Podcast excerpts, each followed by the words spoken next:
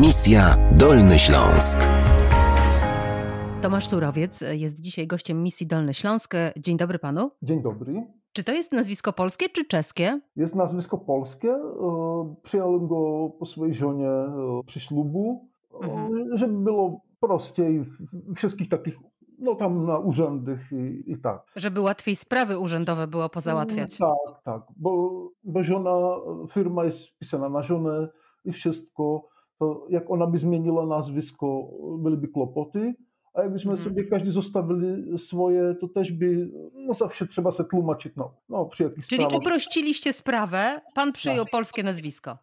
Tak, tak, nie mam z tym problemu. Wie pan, że to jest w Polsce niepopularne, żeby mężczyzna przyjmował e, nazwisko żony? Tak, to w Czechach jest tak samo. Nie różni się ten taki, no jak na to patrzą ludzie, to się nie różni. Nie ma żadnych różnic. Ludzie się na to patrzą dziwnie, niektórzy konserwatywni to odbierają no, lekko negatywnie, nie rozumieją o co chodzi. Przecież tradycja jest taka i tak się robi i to nie moja sprawa. No pewnie. Przywykł pan już do polskiego piwa? Tak, tylko że ja ze zawodu jestem o, piwowarem. Ja sobie wyszukuję piwa takie z, z wyższej półki po prostu, rzemieślne i coś tam. Takie te piwa typu, nie obrazyl, ale jakieś tam, nie wiem, Warka, Lech, coś.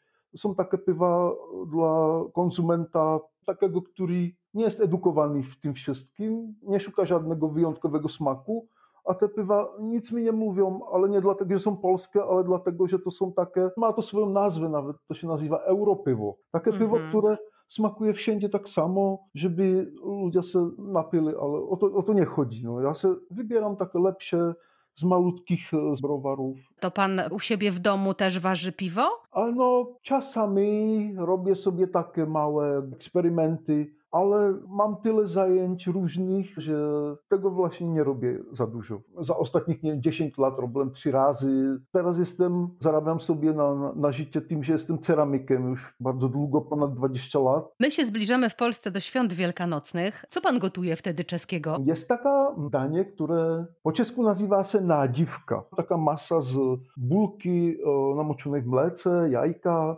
jakichś tam żulek, które rosną w tym czasie wiosny. Młoda pokrzywa, lubczyk, czosnek niedźwiedzi. I e, wepchało się w jakąś, nie wiem, w kurczaka, w coś i się piekło, ale e, tutaj to się piecie tak, że na blaszce on się rozloży i się piecie tak, e, to takie słone ciasto jakby, A. można do tego dodać też e, pokrojone mięso wędzone. To jest taka bardzo tradycyjna potrawa, ale to jest z takiej tradycji bardzo starej. Tak samo jak jest kielbasa, mięsko wędzone. Czyli rozumiem, że u was to jest tak trochę żona po polsku i trochę pan po czesku. Tak, oba gotujemy. Wszyscy sąsiedzi znajomi mówią, że dobrze. Ten nasz związek jest taki międzynarodowy, a staramy się poznać Z dwóch stron.